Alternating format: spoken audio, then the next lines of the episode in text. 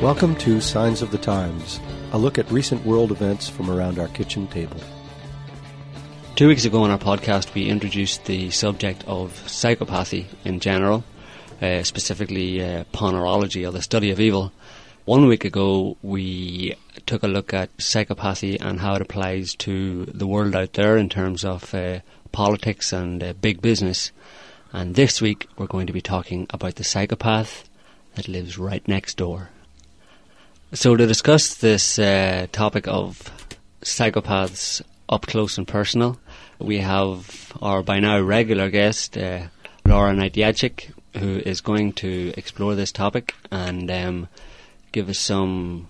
Probably, she's going to give us some very important insights and some uh, advice on uh, how exactly to deal with uh, such people.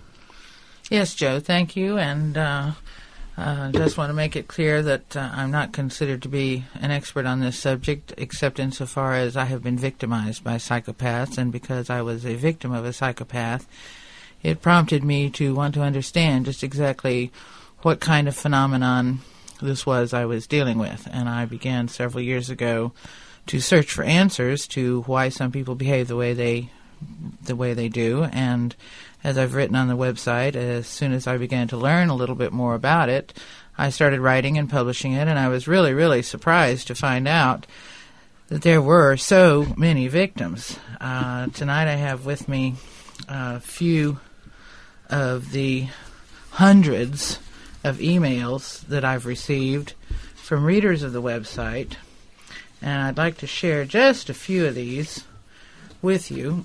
Okay, let's see. We've got we've got them dating back to December 2001 when we first began posting the articles about psychopathy. I got an email from a an individual named Corky. I don't know if Corky is a man or a woman, but Corky wrote, "Thanks so much for posting this article. I feel as if someone finally understands what I've been through for a quarter century and am going through once again. I'm sure I will spend a lot of time with the links you provided and the links each of these sites provides. Thanks. Knowledge is protection. And then we've got another one here. And this one's from 2002. This was just a few months later. And Sally writes, I cannot begin to tell you how much gratitude I have for your site and links re psychopaths. It's been two months now since I left mine. Shudder. After reading your info, I now see why I am still so hurt and so damned angry even though I'm away. The relief I feel with this new knowledge tells me this, and this is a blessing. Be kind to yourself. You've been through so much over the past three years. You are not alone. You can survive. Again, I thank you so very much. And then we have one from August 2003 from Ken. Just an observation about your incredibly helpful and inspiring site. Regarding psychopaths, my ex wife was borderline personality disorder and a nightmare to live with. Most of the symptoms you discuss regarding psychopaths also represent clinical borderline personality disorder, which should at least be ruled out. One proposed mechanism is that borderline personality disorder people often fail to bond with their mother and transfer total emotional needs onto their father, or vice versa. As adults, they see the world as black and white, everything relating to either the loved parent or the hated parent. Their lack of emotional development results in extremely intelligent, chameleon like personalities. And after experiencing this firsthand, the best word to describe this is soulless. And we have still another. This is from 2004. Just read your page on psychopaths. Very enlightening. Thank you very much. I have survived a mother with many of the traits of psychopathy, only to fall victim to a man with a far more developed psychopathic personality. Two and a half years later, and I am still recovering and trying to untangle the remaining financial and legal consequences. These personalities have entirely dominated my life. I am now 43 and still trying to clear myself of them. I am terrified of being sucked into someone else like that, but am growing more confident that now I will be able to spot someone like that in time. The analogies on your web page interest me. I have often thought the whole vampire mythology is the perfect metaphor for these people. They are bloodsuckers feeding on humanity, feeding on our life energy, morality, compassion, and trust. All the good and positive qualities that we use to define ourselves as human or humane. Looking at your information, I can see how all the warning signs I never recognized or recognized and chose to ignore centered around a conception of morality and ethics. I do think that now I could spot someone like that quickly, based simply on their interest or lack and energy for this area of our lives. Thank you so much for this information. And another from 2004 from Becky. I would like to have permission to print copies of your articles on psychopaths. I am an alcohol and drug abuse counselor at a prison in a state that I'm not going to mention, and I find your articles very informative, concise, and helpful. Thank you. So it seems that, oh, and there's some more here, but I'm not going to read all of them. Just suffice it to say that that we have uh, quite a few people who have been very much helped by this work, and it gives us encouragement to continue with it in spite of the fact that the instant we began publishing the articles about psychopathy, all the psychopaths came out of the woodwork and started attacking with a, a vengeance. Um, in the in the last week, I bought a few more books on the subject because, of course, I'm always wanting to update our material. And I've got a new one here. It's called The Sociopath Next Door. Now, I don't like the term sociopath because it's uh, it's it's just it just doesn't have the historical accuracy of the term psychopath. But it's it's favored by some psychologists nowadays, but not not all of them. And this one was published in 2005. It's written by Martha Stout. Now, Martha is a uh, psychologist, or was a psychologist, and a professor of psychology at Harvard. She has uh, 25 years of experience uh, dealing with psychopaths, and this book is probably one of the better ones on the subject that you will ever read if you are looking for a good general guide for a layperson to understand psychopathy, to know what you're looking for, to know how to deal with it if possible, and more particularly to to understand what's behind it. Because as as Martha points out, uh, it's the closest thing you'll ever come to, you know, pure, unadulterated evil in this world. And she suggests that one out of every 25 people in the United States is a psychopath. And that means if you know 25 people, one of them is very likely to be a psychopath. The question is which one? Martha gives uh, a fairly good selection of ways to to recognize them and more interestingly she gives actual case histories you know where she where she describes the interaction the dynamics and the behavior and one thing that she mentions is that uh, psychopaths are not at all scary. In fact, uh, they are people that are very likable, very charming, very engaging, very talkative. Uh, it's very often very pleasant to be in the company of a psychopath because they they don't tend to want to talk about really deep issues. They don't make any demands necessarily. They they can be very relaxed, very entertaining while they are subtly maneuvering their way into a position of power in your psyche.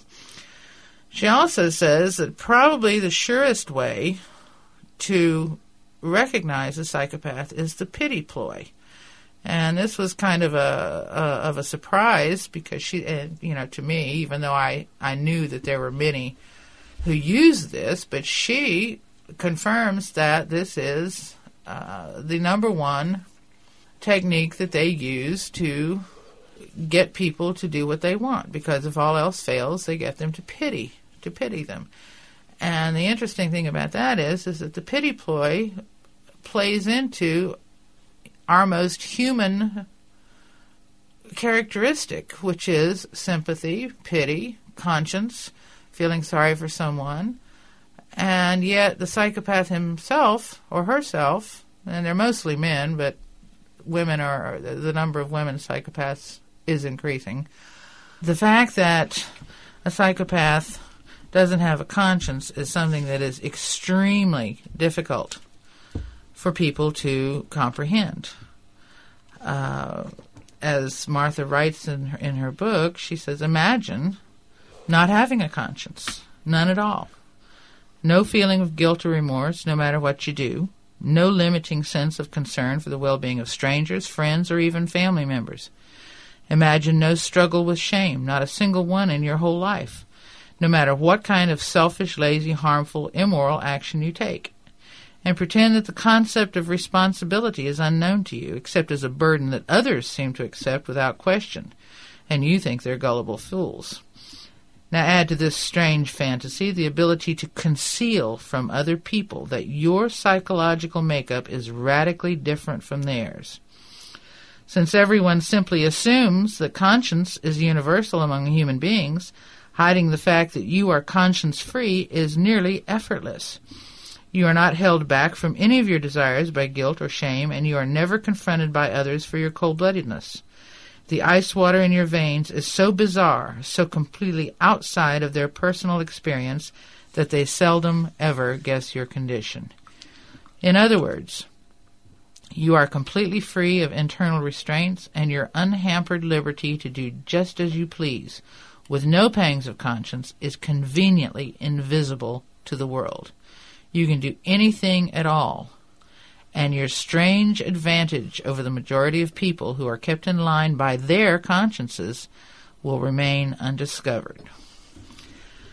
That's the scariest part about it. That they are different, they know they're different, and they conceal this difference, and we aid and abet them in concealing this difference because we believe that everybody has a conscience.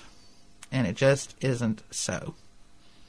According to Martha Stout, one in 25 people does not have a conscience.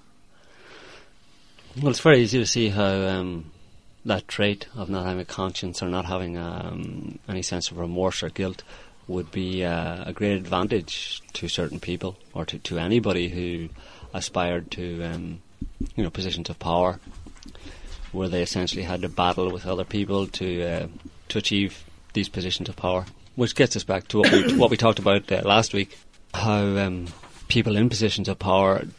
We hypothesise of the people in, in, positions of power in governments and uh, in business around the world that there is a high percentage of such people that are, technically speaking, psychopaths.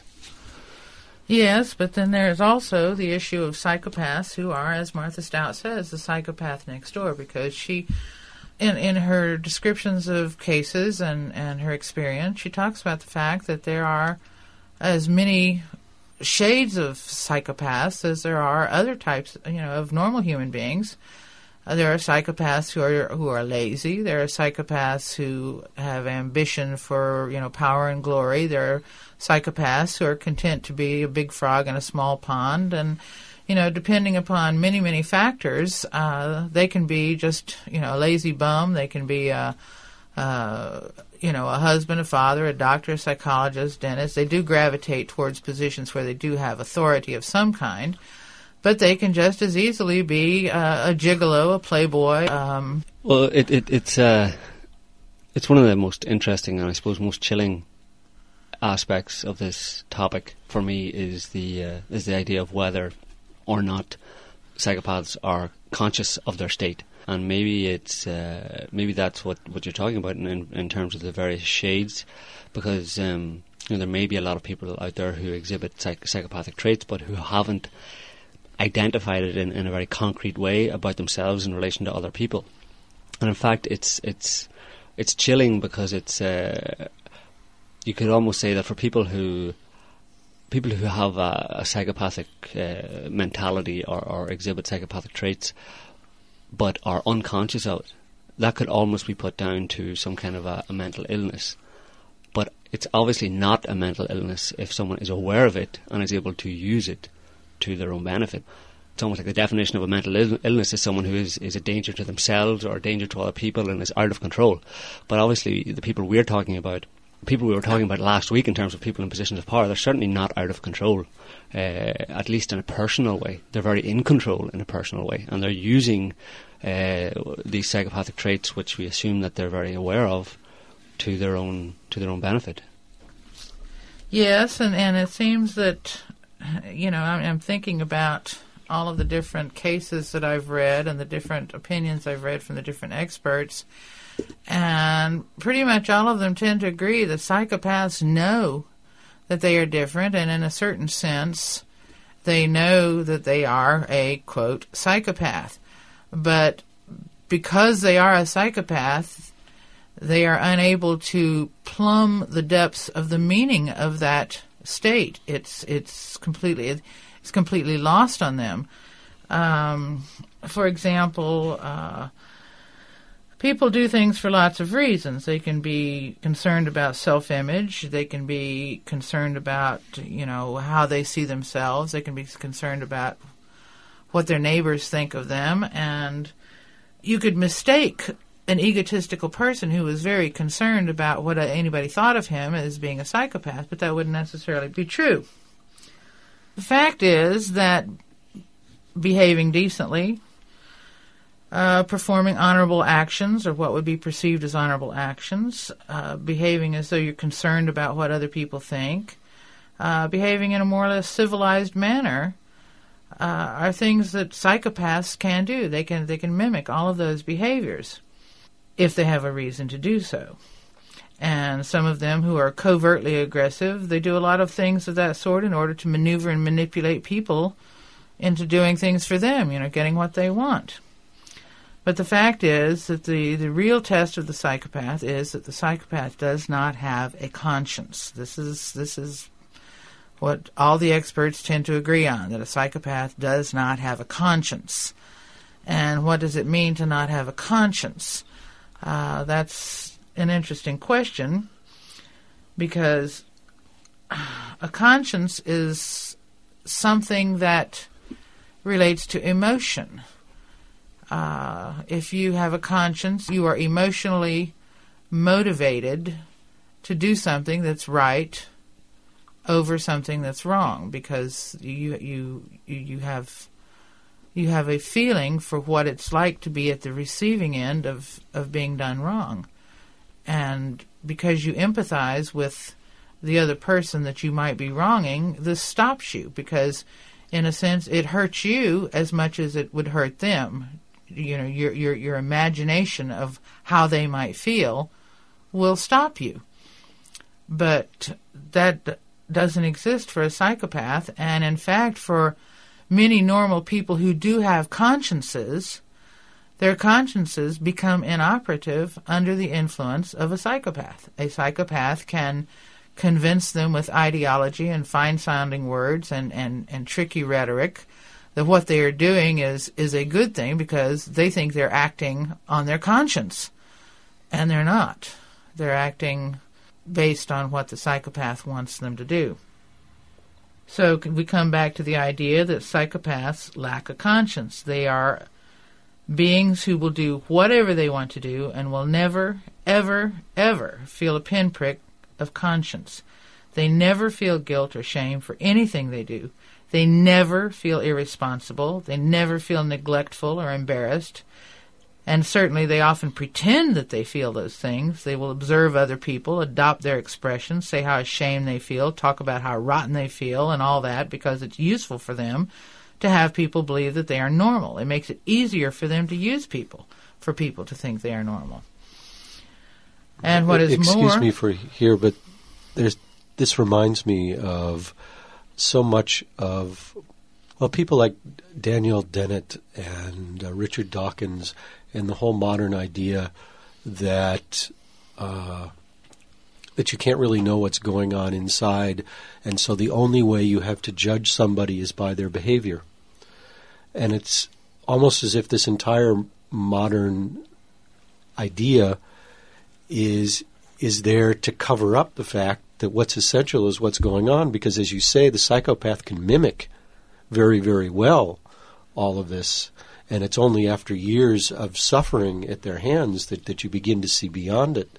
And yet we're being told by official science and official psychology that that all you can know is people's actions and that's what you have to go on.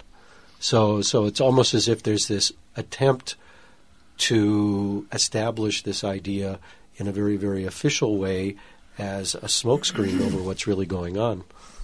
Well, in a certain sense, it's it's when there is a disconnect between the words and the actions that, uh, and, and here we're talking about longer term actions, not just behavior. For example, a psychopath can say, uh, I feel so bad. I'm, you know, my, my, my child was killed in an automobile accident today and, and I'm, and I'm, I'm heartbroken. I'm grief stricken and cry and cry. And then a few hours later, you, you see them at a party and they say, oh, well, I had to just get out. I was so, I was so depressed. Now, obviously, a person who is really heartbroken and grief stricken about the loss of a child is not going to find a party distracting. That reminds me of um, uh, George Bush Sr. and uh, Barbara Bush, his wife, the, the mm-hmm. parents of the current president, who um, the day after their uh, young daughter, I think she was about five or six years old, died of leukemia, they were seen out golfing. Yes. Doesn't that leave you speechless? Well, it was, but it was just to relieve the, the distress and the strain, Laura. Yeah, this is Barbara Bush, one with the beautiful mind that doesn't want to think about, you know, dead soldiers coming home from Iraq. Yeah, that our son sent to Iraq. Yeah, so. You're listening to Signs of the Times podcast. This week we're talking about the psychopath next door, and we're going to take a break.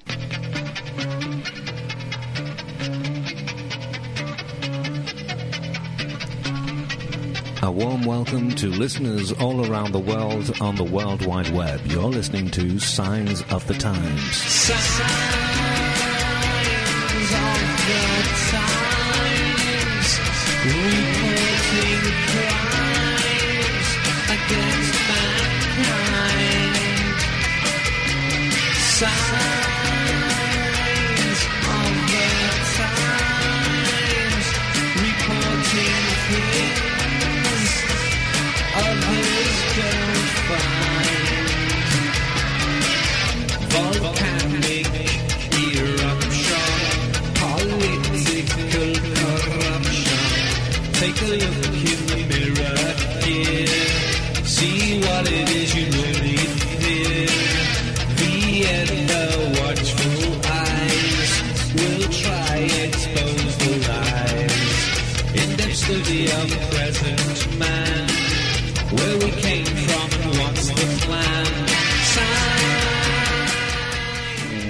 Back, and this week we're talking about the psychopath next door.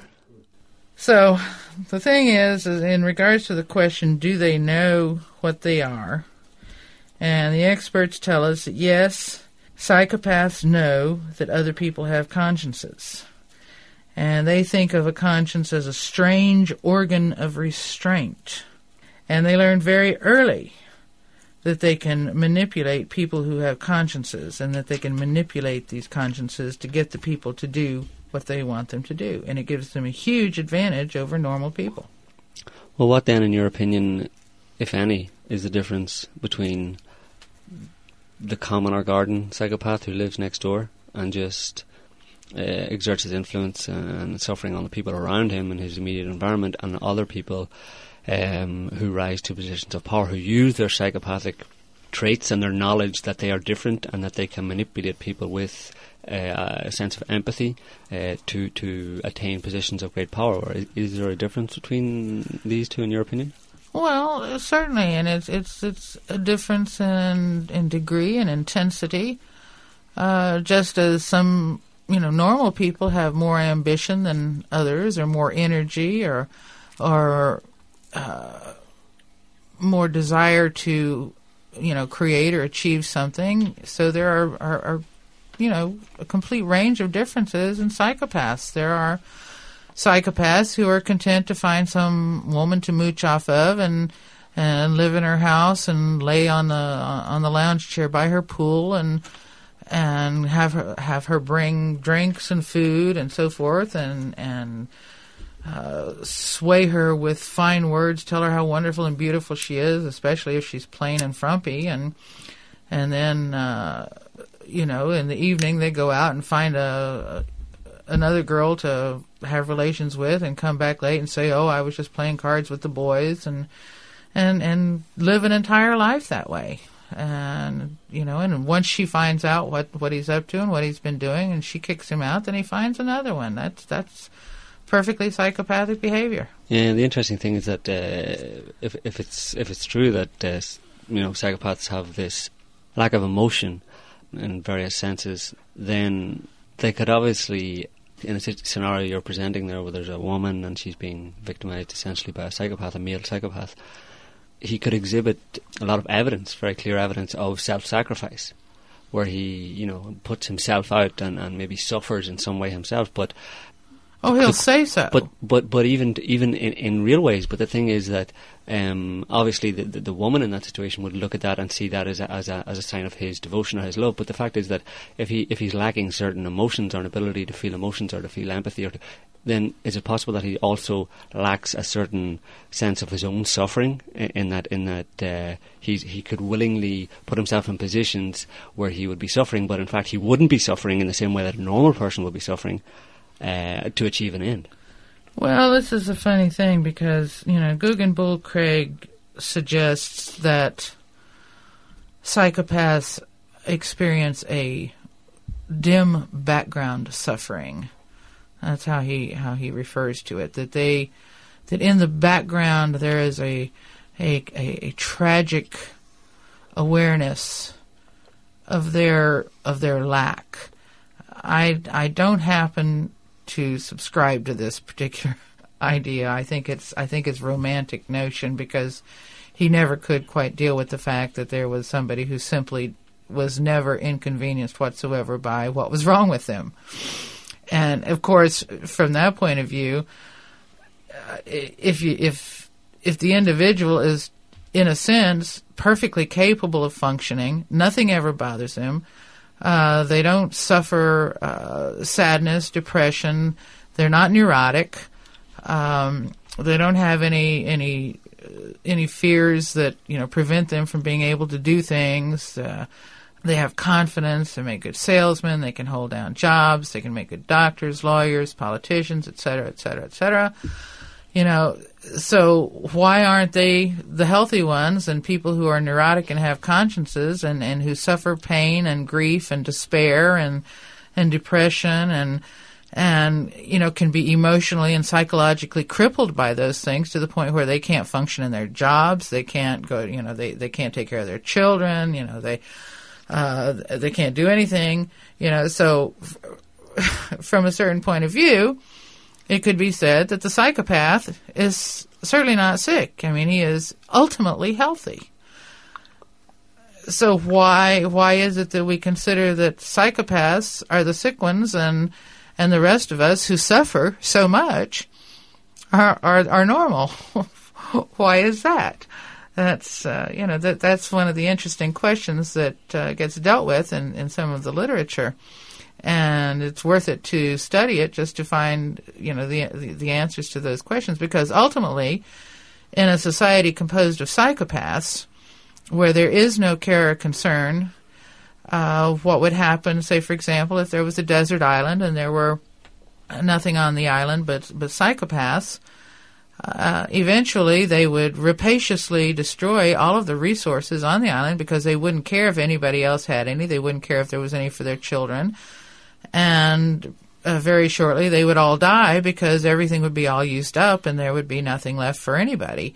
And that is uh, including the psychopath. including the psych. Well, yeah, right, because th- they're psychopaths and they they compete against one another for the resources and they use them up and and care about nobody and and, and no future and and then that's pretty much the way the world is looking right now. Exactly. Yeah. So, uh, you know, the comparison is not lost, but uh, a group of people who care for each other, who care for their children, you know, they will share, they will nurture, they care for the environment, you know, they will, you know, they've, so, so they are actually, in a certain sense, uh, evolutionarily more viable.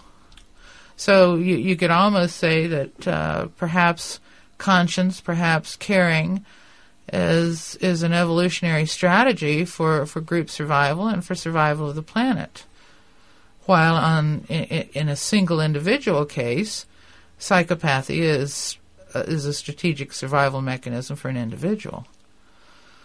Okay, so uh, you're stating that psychopaths um, have no conscience, essentially, but does that therefore mean that they don't know the difference between right and wrong? No. The absence of a conscience does not mean that they don't know the difference between what is considered right and wrong. They know it all too well. In fact, most of what our culture considers to be right and wrong has been instituted by psychopaths to control everyone else, leaving the field clear for them to operate unmolested. That doesn't mean that some of the things that have been instituted are not, you know, normally right or wrong. For example, uh, say, take the Ten Commandments. Obviously, there are a number of things in the Ten Commandments that are that are very useful and, and self evident. You know, thou shalt not bear false witness against your neighbor. Thou shalt not kill. You know, uh, honor your father and mother. uh, You know, of course, assuming they they deserve being honored and they're not psychopaths. Um, but then you, after you have all of these, you have all these great, nice, self-evident rules, and then you slip in, "I'm the Lord your God. I'm a jealous God, and I'm the only one." Now, what kind of a control thing is that? So, you know, right there, you you see that this is the method by which they by which they control us. They institute, uh, you know, laws that are self-evidently right and good and proper, and then they slip in things that are specifically to their advantage. Religions, in particular, monotheistic religions, monotheistic religions are psychopathy in action. So, yes, they know the difference intellectually, but they are still able to do anything at all without a twinge if it suits them to do it. Do you think, in terms of, um, you mentioned earlier that psychopaths have this effect or influence on other people that essentially, to some extent, makes other people who are not psychopathic somewhat psychopathic. It, it, it gives them, it leads them to have or exhibit psychopathic traits if they hang around or spend too much time in the company of a psychopath. And obviously, in terms of the psychopath next door or just in his local community, obviously his influence is going to be fairly limited. But in terms of uh, psychopathy in in people in positions of power who have the resources to reach an awful lot of people uh, by their actions and by their example, obviously there's a potential there to psychopathize millions of people potentially. And my question is, Absolutely. my question is, is that could that be a conscious um, policy or plan? It is absolutely conscious. It is absolutely conscious. They intellectually know what's right. They intellectually know what's wrong. They know that normal human beings have consciences, these strange organs that cause them to beat up on themselves if they do something bad or hurtful or wrong. They knew they know how to use rhetoric to control people by their consciences. They know how to stir them up with, you know, look at those bad people. They did an evil thing. We have to go get them and kill them all because if we don't, they're going to, you know, come and, and, and rape our women and kill our babies and steal our food. Um, they know exactly how to use those kinds of, of ploys on normal human beings, and they know what they're doing, and they calculate it, and they do it deliberately and consciously. which is extremely frightening uh, to think that kind of the ultimate conspiracy is that the world is being ruled by a group of psychopaths who are conscious and who are working towards the same end. Well, conscience is so fundamental that we rarely think about it. We don't ask ourselves, shall I give my child lunch money today? Or shall I steal something from my coworker that means a lot to them today? Or shall I tell my spouse I want a divorce because I'm bored today? We don't do those things. But when we observe somebody else doing them, we cannot conceive of not having a conscience, so we make excuses for them. We produce explanations, such as she forgot to give her child lunch money, or the person's coworker must have misplaced the item, or the spouse must have been a real bear to live with. We create labels to describe people who do such things. We call them eccentric, artistic, competitive, lazy, clueless. You know, oh, he's such a rogue. But the fact is, is that those things are conscienceless, conscienceless behaviors. Well, it's interesting. You want to, the example of not giving children money for lunch, tying it into what you said about the monotheistic religions. We have the dead man on the stick religion, and the whole emotional hook to that is that God sacrificed his son for us. What a psychopathic idea is that? that somebody's going to sacrifice his son, how many parents, uh, you know, think about that if you're a parent. What would it take you to be in a state that you would be willing to sacrifice one of your children for anybody? That's that's about the sickest psychopathic idea that has ever been constructed. Not on the only face that, of but the it's been planet. foisted on people without asking them if they wanted this sacrifice or not. You know, it's like you know, it's too late. You can't choose to, to say, well, listen, I don't, I didn't want uh, God to sacrifice His Son for me, so I, I don't want to have to be uh, pay homage to this.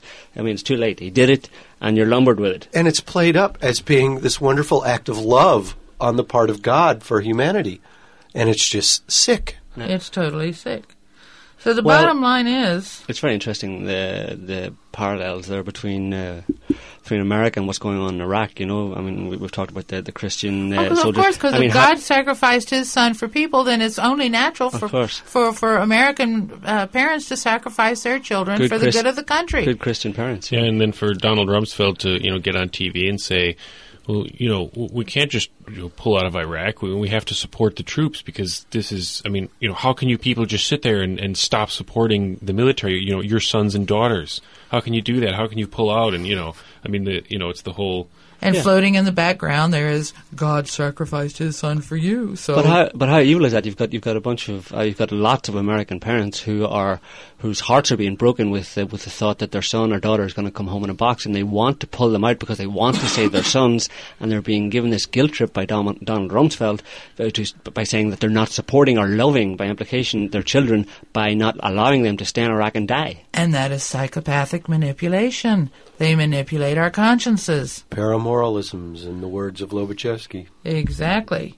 So the fact is that the internal world of the psychopath is that they do not care at all about the effects of their actions on society, on friends, on family, and even on their children. And this is so crazy an idea that most of us cannot even grok it. The closest normal people ever come to being like a psychopath is when they are in so much physical pain that their ability to reason or act is temporarily paralyzed. But even then, even when in pain, a normal person sees and knows that they are acting a little crazy and they feel guilty about it. Absolute guiltlessness defies the imagination of a normal person. In short, conscienceless people can be altogether invisible to us if they are the ordinary type and not on the six o'clock news because they have committed some monstrous crime. The big problem with our society is that we are interested in how smart we are relative to others. The smallest child can tell the difference between a girl and a boy. Tell it like it is, Laura. We fight wars over race and religion, Hallelujah. but the single most important division between people, those who have conscience and those who do not, is almost never considered or discussed.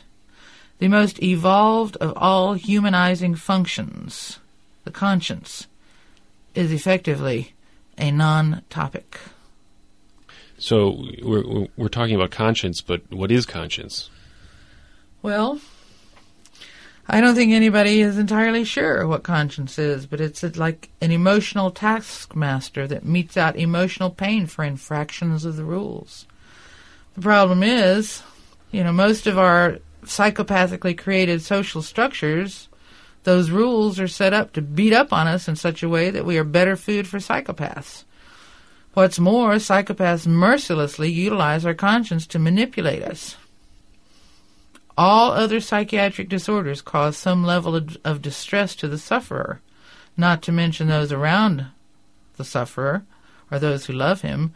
Psychopathy stands alone as a disorder that causes no dis-ease at all to the person who has it. There is no subjective discomfort whatsoever. Psychopathy, the lack of a conscience, is the closest we come to the notion of pure, unadulterated evil. And since there's no discomfort to the ordinary psychopath, the issues that come up are basically moral issues. How does one actually study it scientifically? And then who do you treat? The psychopath or the people who are victims of the psychopath? Obviously, this whole issue raises a host of ethical questions no matter how you look at it. So, we have to ask does having a conscience work for the individual who has one? Or, as one psychopath put it, Is a conscience merely a psychological corral for the masses? Of course, it's only a psychological corral for the masses when there are psychopaths to corral them. So the final thing I want to say tonight is everybody go out and get a copy of Martha Stout's book, The Sociopath Next Door, because it could save your life or the life of someone you love. That wraps up what we have to say about psychopaths for this week. I'm fairly certain that it's a subject that we'll be returning to sometime in the future, and most likely once again with Laura. And as always, if you'd like to read more about the topics we've discussed today, you can visit our weekend signs page, which will be found at www.signs-of-the-times.org. Thank you for listening, and we'll be back soon.